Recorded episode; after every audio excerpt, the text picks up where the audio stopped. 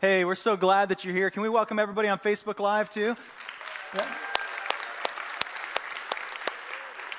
If you're online, uh, we're glad that you're with us. If you're a Facebooker, we love if you could get on there and, and, just share this post. And, and it's just a chance for your friends to check out church from a distance. Um, it's a little weird to just show up to a church sometimes. Let's be honest.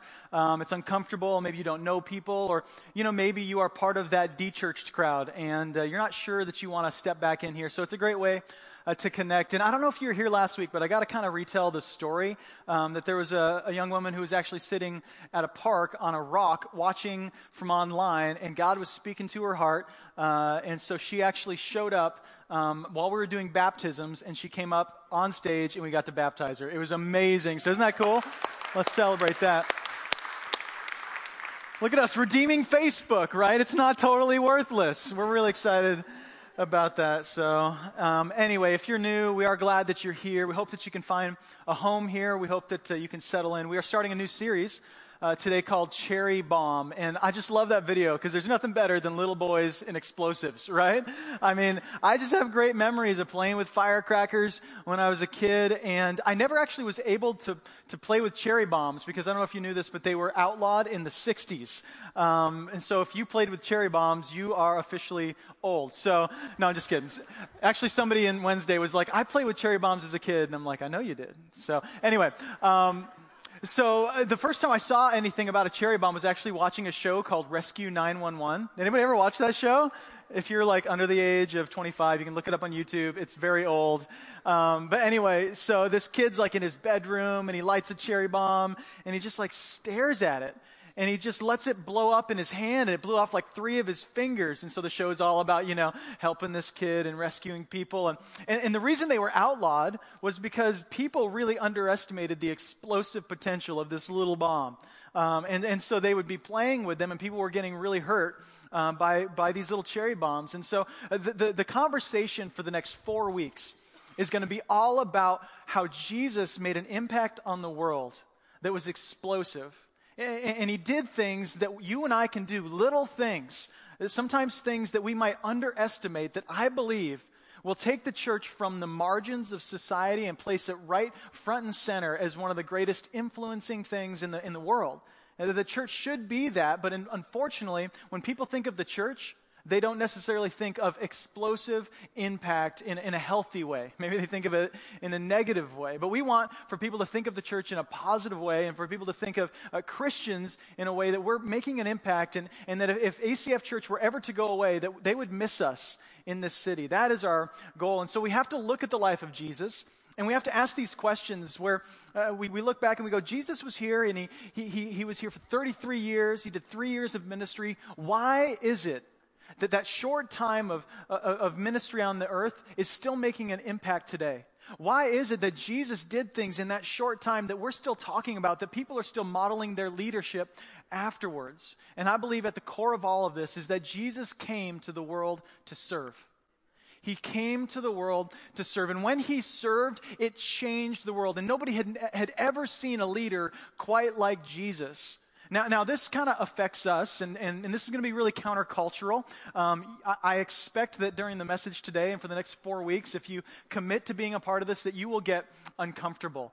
Um, that this, this will be hard for a lot of people because as much as we say we'd like to serve, the reality is most of us really want to be served. Uh, we like to be first. And so I've entitled today's message, uh, If You're First, You're Last. Little Ricky Bobby reference there. If you're first, you're last. So, anybody, real quick, just quick question. Anybody here courageous enough to admit that they're a little bit competitive? Some, so the, okay, awesome. All right, we should do, should do some ACF competitions. You guys, would, you guys would have some fun with it. So here's the thing: I'm not that competitive, but I married into competitiveness because my wife is competitive. She ran uh, for the, the University of Alabama cross country, and the girl has won a lot of races, and she loves to win. She just loves to win. So I've learned in my marriage the best thing to do is just to let her win, right? And so she is, yeah, oh, that's uh, not really, it's not that cute. So it's just not. She loves to win, and, and I love that about her because she is competitive and she gives her best to things. And, and competition can be a really good thing. You know, the Olympics are, are, exciting because we watch the best of these people compete against each other and do better than they ever have, have. There's something about competition that can be really good, but at the same time, it can be really bad too, right? We've all seen the sore loser. We've all been the sore loser. We've all dealt with this feeling of being last or not being first.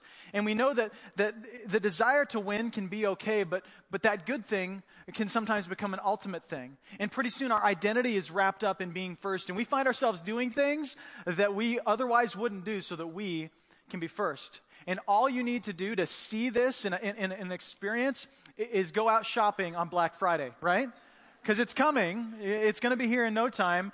And there's going to be like, you know, 85 women packed out front of Nordstrom's at like 2 a.m. waiting on the sale for this one dress. There's only six of them. And they're all going to go rushing in and plow over the poor little girl that has to like unlock the door, right? And, you know, two of them are going to get the dress, the rest are not. And everybody's going to be upset, right? Or, or maybe you're a guy and you're going to get like the 85 inch. How big are flat screens getting? The 95 inch flat screen for 2.99 at Walmart on Good Friday, and you're going to stand there with 50 other guys, you know, waiting for those two TVs or whatever it may be, and, and you don't care what it takes to get the TV, right? In fact, I think it was two years ago, I was in Fred Meyer on a Black Friday with uh, my daughter, and I watched these two women just about duke it out over a crock pot. And, and let me just tell you, like, the language got a little colorful. And, and there was this little girl, she's like five, and she was in one of the ladies' carts, and I, I kid you not, she said, Mommy, we don't talk that way. And I'm like, listen to your daughter, ladies, come on. I'm like, they're fighting, cussing each other out over this crock pot. I'm like, seriously, you know? Or an Easter egg hunt, right? All you got to do is, is go to an Easter egg hunt, which we do as churches. We put these on. And every year, I remember the first year, we did it. I'm like, it'll be fine. Just, you know, blow the whistle and the kids will go out and, you know, they'll pick up eggs and be like, oh, did you want that egg? You take that egg, you know, and, and everybody will get eggs. no way, right? You parents know what happens, right? There's like a 13 year old out there who's like, you know, knocking down two year olds, and he, he comes out with 150 eggs, and then there's two year old, like with a broken piece of plastic. I didn't get any eggs, right? And angry parents. It's a ton of fun. You should come to our next Easter egg hunt. It's a great commercial for it. it. It just, it happens every year and everybody's mad because they all feel entitled. Like they all showed up early and, you know, my kid did eggs, get eggs. And, you know, the, the 13 year old's like, I deserve these eggs, right? I mean, I knocked over 10 two year olds to get these eggs. I, you know, I worked for this. I deserve this. And this, this entitlement, many people would use that term entitlement to describe the generation that we're in, right? The world's most entitled generation. And so clearly there's something in us that wants to be first, that feels entitled to be first. And then we look at the life of Jesus and he flips everything upside down.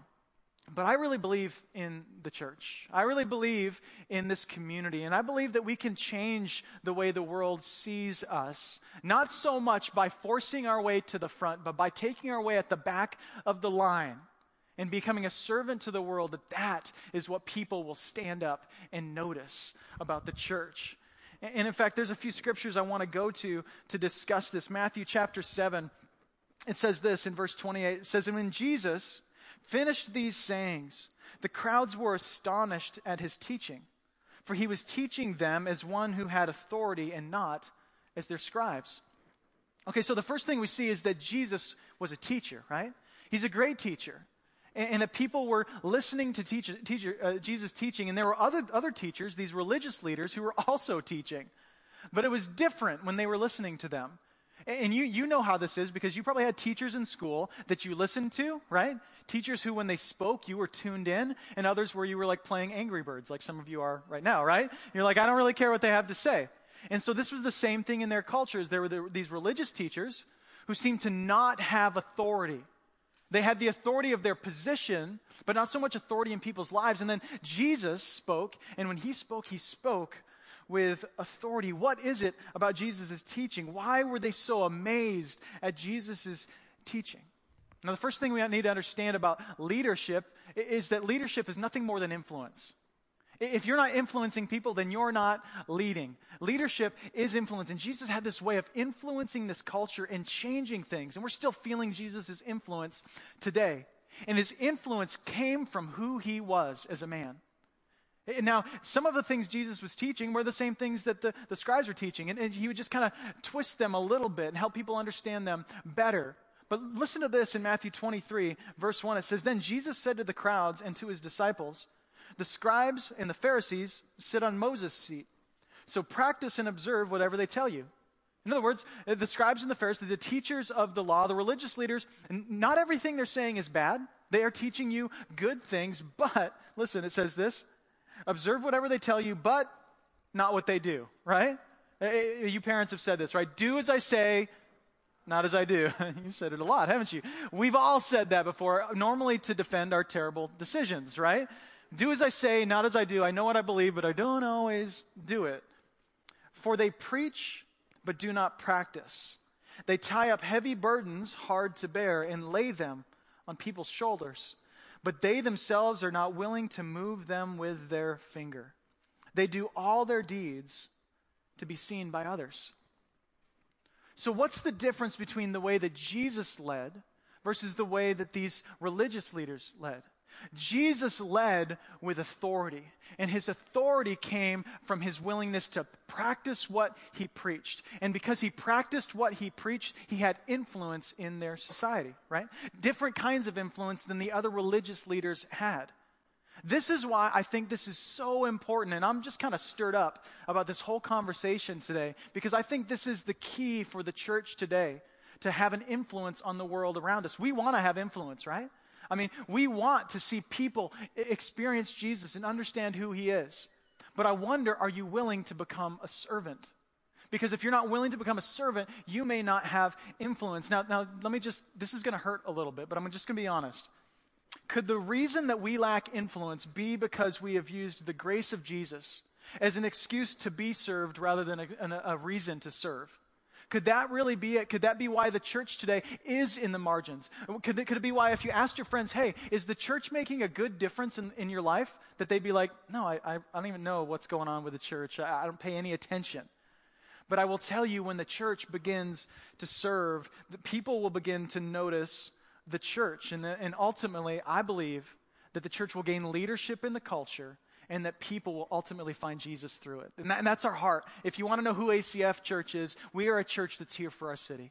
We are a church that, that's dedicated to serving our community in the name of Jesus. Write this down if you have a pen. Servanthood positions you for leadership.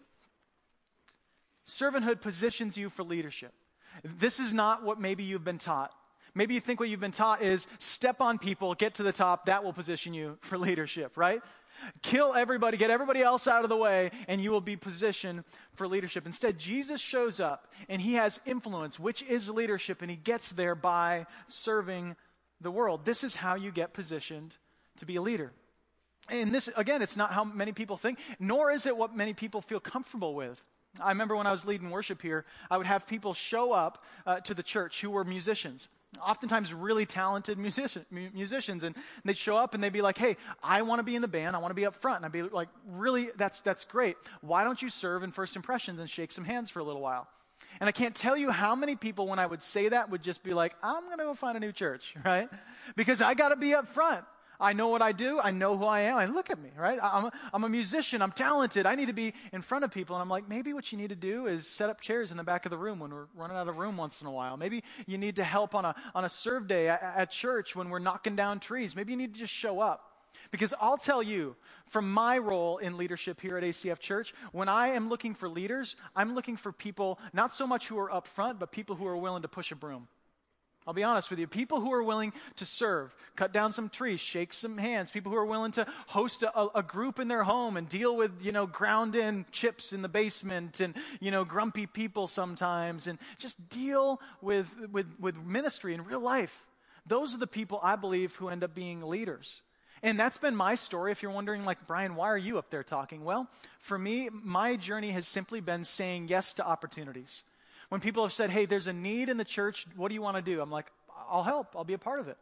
Hey, do you want to come over here and, you know, work with junior high kids? Nobody wants to work with junior high kids, right? And I'm like, I'll work with junior, some of you junior high kids here. I love you. I really do. So I led junior high ministry for a while and I love junior high students. But, you know, like in that church, people were like, I don't know if I want to do it. I said, I'll do it. I'll lead a junior high group. And so I started hanging out with junior high students, and I loved every second of it, but it was work, and it was not easy, right? But that's how it is. And then over time, you gain influence and you end up in positions of leadership. This is not what you're taught, right? I mean, go to Barnes and Noble, you will see section after section on how to be a winner, how to lead your organization, how to get your way to the top, and you will see no sections on how to be a servant. You just won't find it. But Jesus, this man who's still influencing us today, is still impacting the world. And if, if you're like here and you're not a Christian and you're just kind of you're just kind of soaking this up. You've got to look at this and go, maybe I don't believe in what Jesus said or that he was God or whatever, but you have to look at the life of Jesus and say, why was it so influential? Like, why is this still changing the world today? Uh, if you have a Bible, open up to the book of Mark, Mark chapter 9. And if you don't, that's fine. You can read the, the screen behind me or download the ACF Church app on your phone. But we'll be in Mark chapter 9. And what we've got is, is, is Jesus and his disciples walking into Capernaum. And, and as they're going in, Jesus is speaking to them about what's going to come. Jesus is going to basically let the cat out of the bag. I am going to be crucified. He essentially says the Son of Man is going to be delivered into the hands of men. And the disciples, the, remember, these are his friends. They've spent all of this time with Jesus. These are his closest friends. Jesus essentially gives them the, this death sentence that he has. It'd be like you meeting with some friends, hanging out one day, and you're like, hey guys, I, I have some big news. Um, I have some kind of you know sickness. I just got a bad diagnosis. I've only got a few months to live. So Jesus, Jesus throws this out there in the conversation while they're walking down the road. This is normally when big conversations happened for them, was when they were walking down the road. And then it says this in verse 33. And they came to Capernaum. And when he was in the house, he asked them, What were you discussing on the way? So Jesus had launched this statement out, and then his boys were back behind him talking about something. And he's like, Hey, what were you guys talking about while we are on the, on the road? Verse 34 But they kept silent. They don't even answer Jesus' question. They kept silent, for on the way they had argued with one another about who was the greatest. And he sat down, and he called the twelve and he said to them, If anyone would be first, he must be last of all and servant of all. And he took a child and put him in the midst of them, and taking him in his arms, he said to them, Whoever receives one such child in my name receives me, and whoever receives me receives not me, but him who sent me. Don't you love the, the posture of Jesus in this moment? Now, if you were Jesus, you'd be a little ticked off, wouldn't you? Like, hey guys, I just talked to you about, you know, how I'm going to die soon. I bet you were, you were back there talking about how can you support me and encourage me? How can you continue on the mission? What, what, what you can do? What were you talking about? we were talking about who's the best. That's what we were talking about, right? Uh, just imagine, remember, Jesus is a man. Don't forget that, that Jesus is fully man. And the emotions that Jesus must have felt in the moment, and yet he assumes the posture of a good teacher, right? This is a chance he could get mad and lay into these guys and be like, Why are you such terrible friends? Right? Instead, he sits them down. He says, Here, let me just let me just tell you what this is really all about. If you want to be first in the kingdom, you're going to be last and servant to all people. Now imagine these guys are probably struggling with what Jesus is saying because they're like, wait a minute, Jesus, don't you know why we're following you? I mean, this whole time, you're going to establish your kingdom here and you're going to overthrow the Roman government, and we want to be next to you, Jesus. Like, we want to be your right hand man, assuming power and authority over all of these people. We're really excited. Why else would we hang out with you, Jesus? And Jesus is like, You don't get it. You don't get it. When you, uh, when you serve people, that's how you become the greatest. Notice he doesn't even tell them, like, it's, it's bad to be great. He doesn't tell them, You guys need to stop talking about being great. He's okay with them wanting to be great. He just redefines greatness, doesn't he? He redefines greatness into being the, not the person who is at the front of the line, but the one who sits at the back, the one who's willing to serve all. And then he like grabs a kid, which is funny. I'm like, whose kid was that? Just like random child walking by. Hey, kid, sermon illustration. Grabs him, puts him on his lap. You know, kid's probably confused. Like, what am I doing? And he says, if you if you receive any of these, it's just as if you receive me and the one who sent me. And so what you need to understand is in their culture, children were the least of any, anyone. You know, for us in America, we kind of, you know, deify children. We almost worship our kids in many ways. But in their culture, like children were the lowliest of the lowly. Really, you know, in any situation, they were pushed to the side and pushed to the back of the room, you know? And, and Jesus says, no, you need to receive the least of these. So not only does Jesus say that the kingdom of God is about being a servant, he said it's about being a servant to the least, to the marginalized, to those who are pushed to the side, to those that you want nothing to do with or have nothing in common with. And those are the hardest ones, aren't they? Those are the hardest people to serve. But he's like, this is what's going to change the world. This is what's going to reshape our culture is when the people of God serve people who are different than them, who have less than them. Now, now I just kind of got to throw this in there. You guys been watching the news with the Charlottesville thing? For you guys, you can look it up on your phones here in a little bit. There's just, there's constantly this like wound of, of racial tension that keeps popping up in America, right? and it just gets all over the news and, and, and, and i'm always struggling to try to figure out you know what is the real narrative that's going on here and there's so much in front of us and, and i, I don't want to get into it too much and you guys are already, already looking really uncomfortable anyway because you're like you can't talk about this in church which i assure you we can um, and, and we will by the way. Um, so just there's that. But here's here's the thing. There is tension here. And um, we need to acknowledge the tension. And sometimes our arguments don't help, right? Let's be honest, sometimes the way that we argue and the things that we say and the points that we try to make are not helping anyone. And I, I, honestly believe that if Jesus was here today, he'd be like, hey, just, just kind of take all of the political agendas and set them to the side, take the news stories and set them to the side. People of God, what does it look like to love someone who's different than you? Go do it. Go do it.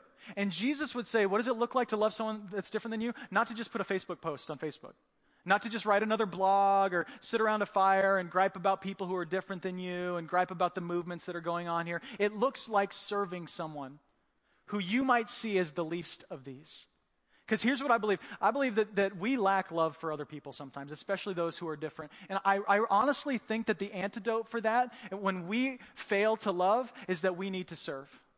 That is the beginning of us, us drawing love out of our hearts for other people is to serve, right?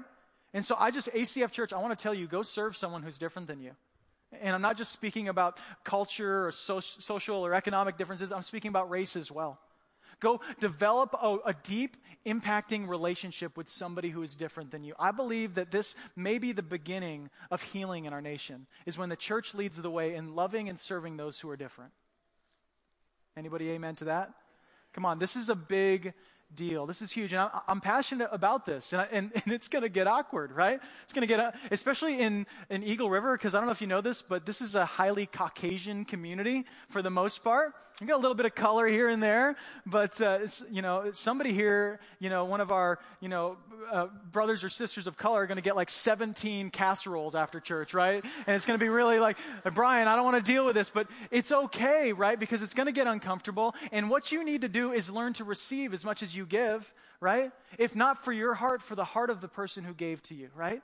And it's going to get comfortable, uh, uncomfortable, and we're going to stub our toes and we're going to say stupid things and it's going to get weird. But listen, this is the beginning of the church leading the way in things that I believe uh, politicians cannot fix, that the church can see real change.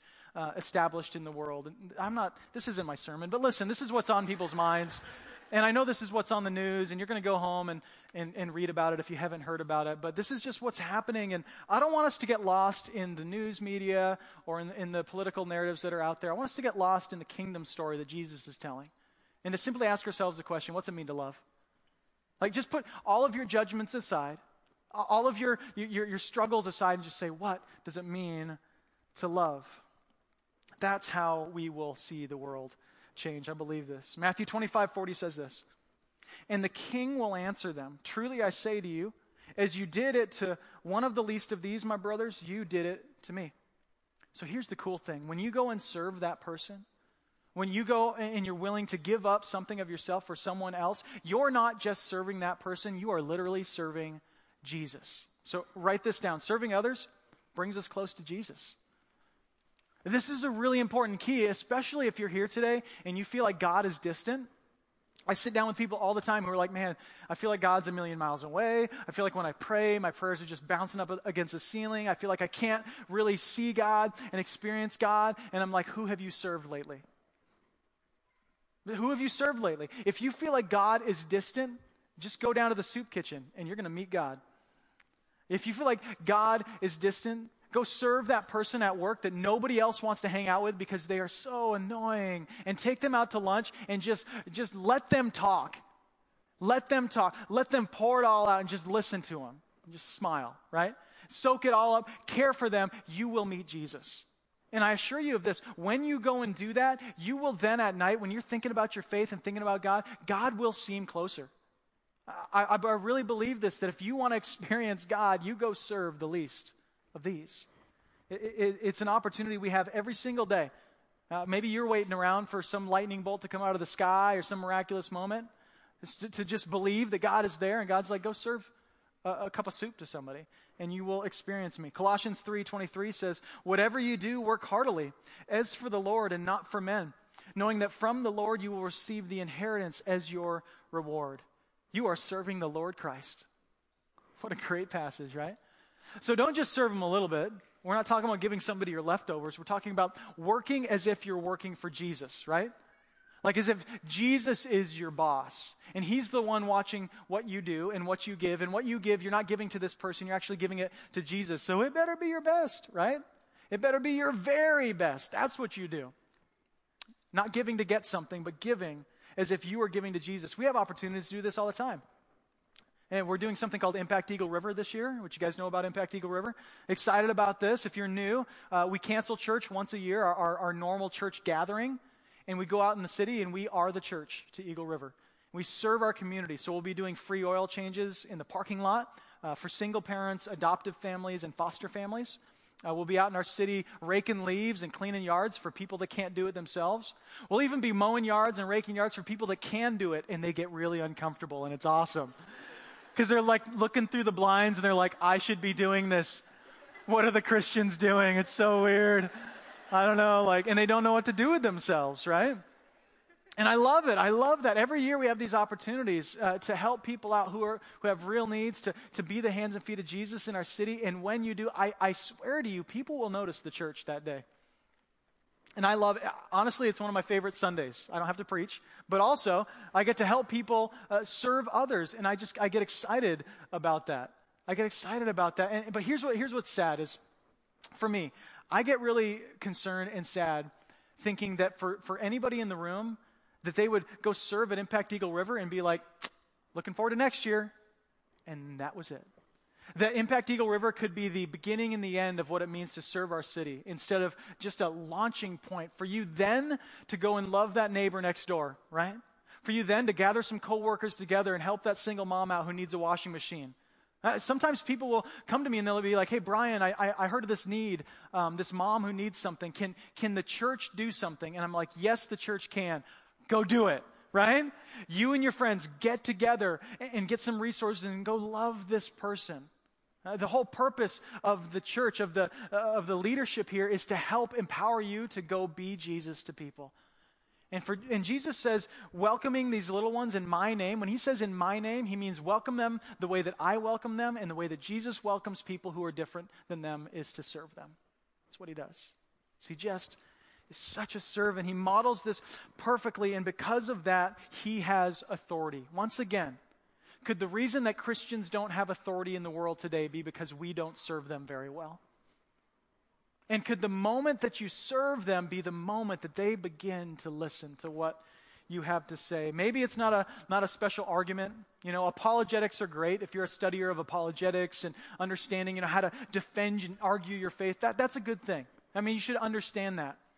But nothing is as powerful as simply giving a cup of water to somebody who needs it. I mean, that's, there's power in that. So it continues on. Verse 38 John said to him, Teacher, we saw someone casting out demons in your name, and we tried to stop him because he was not following us. Okay, so, so first they're arguing about who's the greatest in the kingdom of God. And Jesus tells them that, that the first would be last, last would be first. And he says, Oh, and by the way, we saw, the, we saw this guy and he was casting out demons, which is a good thing, right? You know, if, if you have the ability to cast out a demon, somebody's got a demon, and you cast it out, it's a good thing to do, right? So he's successfully doing this, and it's probably drawing a bit of a crowd, right? People are seeing this. He's getting a little street cred for it, but he's not part of this like Jesus circle. He's not part of the 12. And so John's like, hey, hey, quit. Quit that. You're getting credit for this. We are the chosen few, right? We are those who are following Jesus. And I love how Jesus responds. But Jesus said, Do not stop him. For no one who does a mighty work in my name will be able soon afterward to speak evil of me. For the one who is not against us is for us. For truly I say to you, whoever gives you a cup of water to drink because you belong to Christ will by no means lose his reward. Jesus is like, hey, I don't care that somebody else is preaching the kingdom of God by serving and, and, and, and loving them. I, don't care because they're still preaching the kingdom of God. They are still showing the kingdom of God to people. Whereas John's like, but it's not us, Jesus. And, and there's a really clear application for this for the church today. Um, I don't know if you've ever lived somewhere where you see like church wars, where, where like churches are competing with each other, and it's like there's there's sort of this this undercurrent of like, oh, that church is you know they've got all those people and you know like they're seeing things happen there and like there's this competition and criticism that grows up inside of us here's the key thing if god is moving somewhere we should celebrate it I mean, that's what the church is supposed to do. If he's moving in a church that's in Eagle River or in Anchorage or across the world, I don't care who it is. If the kingdom of God is being preached and people are being saved and God is working somewhere, right? I mean, we clap. We are celebrating the movement of God wherever it is. But if you got to be first, you're going to struggle with this. Because people who have to be first always struggle to celebrate other people's success, right? I mean, you can't. You can't enjoy that they were successful because you yourself did not get what they got. But when you understand this, man, you're just going to be glad that the kingdom of God is advancing. You're just going to be glad that that person got the promotion. You're just going to be glad that, you know, whoever it is is succeeding in their life, whatever that is. I, I think if I were to boil everything that Jesus is saying down, I, I'd boil it down to this last statement. By being first, you'll end up last in the kingdom of God. I honestly believe that, that, that this, the, the twist here, the, the new way of thinking, will, will actually put you first. It will give you greatness when thinking the way that you used to think or the way that maybe the world thinks will put you last in the kingdom of God. How often do we confuse success for greatness? Once again, Jesus is, is okay with them wanting to be great. He just redefines greatness. So don't ever confuse your success with your greatness. It's really important. Or don't ever confuse someone else's success with greatness. Maybe you've done this before. Um, there, there's, a, there's a quote, they say, don't ever meet your heroes. You guys ever heard that? Don't ever meet your heroes because have you ever met somebody who's famous or somebody who you really respect uh, from a distance because of their writings or their, their music or something, and then met them and be like, oh, they're just like a terrible human being, right? And you're like, oh, this is weird. Like they're successful, but there's something about them that is not great. And the same thing happens in us. We can have a lot of money, we can be at the top of the org chart, we can own the business.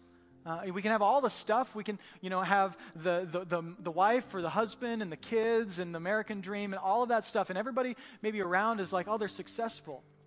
But would people say you're great? Because if you look at the leaders in your life who you respect the most, normally it's not because they're so good at what they do, it's because of who they are as human beings. You, you, when you talk to them, it's almost like they actually care about you. When you talk to them and spend time with them, it's almost like they care more about your success than their own. And here's what you need to know here's the secret that's what got them there. That's what gave them the influence. That's how they got to that position was they decided to not focus so much on elevating themselves, they focused more on elevating others. And by elevating others, they actually ended up elevating themselves. And this will change the workplace, it'll change your home. Uh, what does it look like to assume the posture of greatness in your home? I think like, so I'm a dad, I got three kids, and, and I, I, I feel like I've had this twisted perspective on greatness from time to time. And maybe you've been here where, you know, you're at this job and you're not getting paid enough. And you get no respect at work and you're working 12 hour days and you know you roll into the house and open the door and you know it's just like a, a, an atom bomb's gone off in your home. You know there's just junk everywhere and there's like kids crying and your wife's over there and she's like working on dinner she's got like spaghetti sauce in her hair you know and there's the baby in the baby backpack and they're just freaking out you know and dinner's not done and and you have a choice to make right? You have a choice to make in that moment and that choice will be defined by how you see greatness. Because then you walk in and you go and you take the baby out of the backpack. And, you know, you, you take the care of the kids on the floor. And instead of just sitting on the couch on your iPhone, you actually get down in the carpet with them. And then you start setting plates on the table and you just roll into bed. And I would argue to, do, to you today that that is greatness. That in my mind, greatness is like walk into the house, Amanda's like all dressed up nice. Honey, what can I do for you? My children are all standing in a perfect row. Here are Doritos, Daddy. Here's your chair. Here's the remote control. And I sit down and I'm like, in my mind, that is greatness, right? By trying to be first, you will end up last in the kingdom of God. That's not greatness. And if you looked in at that from the outside, you'd be like, yeah, that's not really what I would respect out of someone. But the man who just gets down in the mess with his kids when he is dog tired, I respect that man. Maybe you're a, you're a wife and, and, and you just want everything to be perfect in your house, and that has not happened. And you got to like give up that dream of what your home's supposed to look like and what your kids are supposed to look like because they're, you know, just as jacked up as everybody else's kids. And, and at some point, you just love them for where they're at, and that, women of God, is greatness. Maybe it's in the workplace and all your friends, you know, they want to get to the top and they know how to step on people and undermine people so that they can get the position, but you decide to help other people succeed and you're going to you're going to mentor this person who's just struggling in their job instead of stepping on them to get the position. Friends, that is greatness. What does it look like to assume this new posture of greatness in the world? Because think about how the early church grew. Think about how it began. It began as Jesus is crucified. He dies for us, the ultimate act of service for humanity. And then he goes to the grave, he's resurrected, and there's this contingent of Christian believers. And over the next 300 some odd years, that group of Christians ends up overthrowing that Roman government. I mean, it, they changed the world, not because they had the most money, not because they had the most power, but because they knew how to serve. Because when there were needs, they just went and met the needs. Like, oh, you need something? Here, take mine. They were generous with their time, with their money, with their, their, their talents, with everything they had. They were generous, and their generosity shaped the community. I think it shaped the world. And that is the new posture of greatness. I really believe that as you, the church, become business owners and as you start leading people and maybe you get a lot of resources, I think people, people should think this. They should think, the best thing for the world is when a Christian has a lot of power and a lot of money. Do you think people think that? Because I think they should. I think they should think when Christians get a lot of power and a lot of money, it's better for everyone.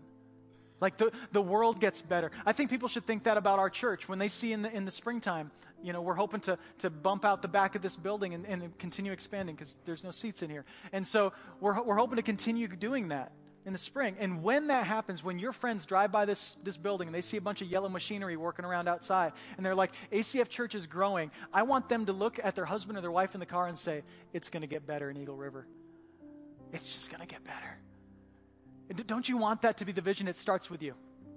It starts with you. It starts with me. Being willing to humble ourselves, take on the form of a servant, and love our community the way that Jesus loved people. Let's pray together.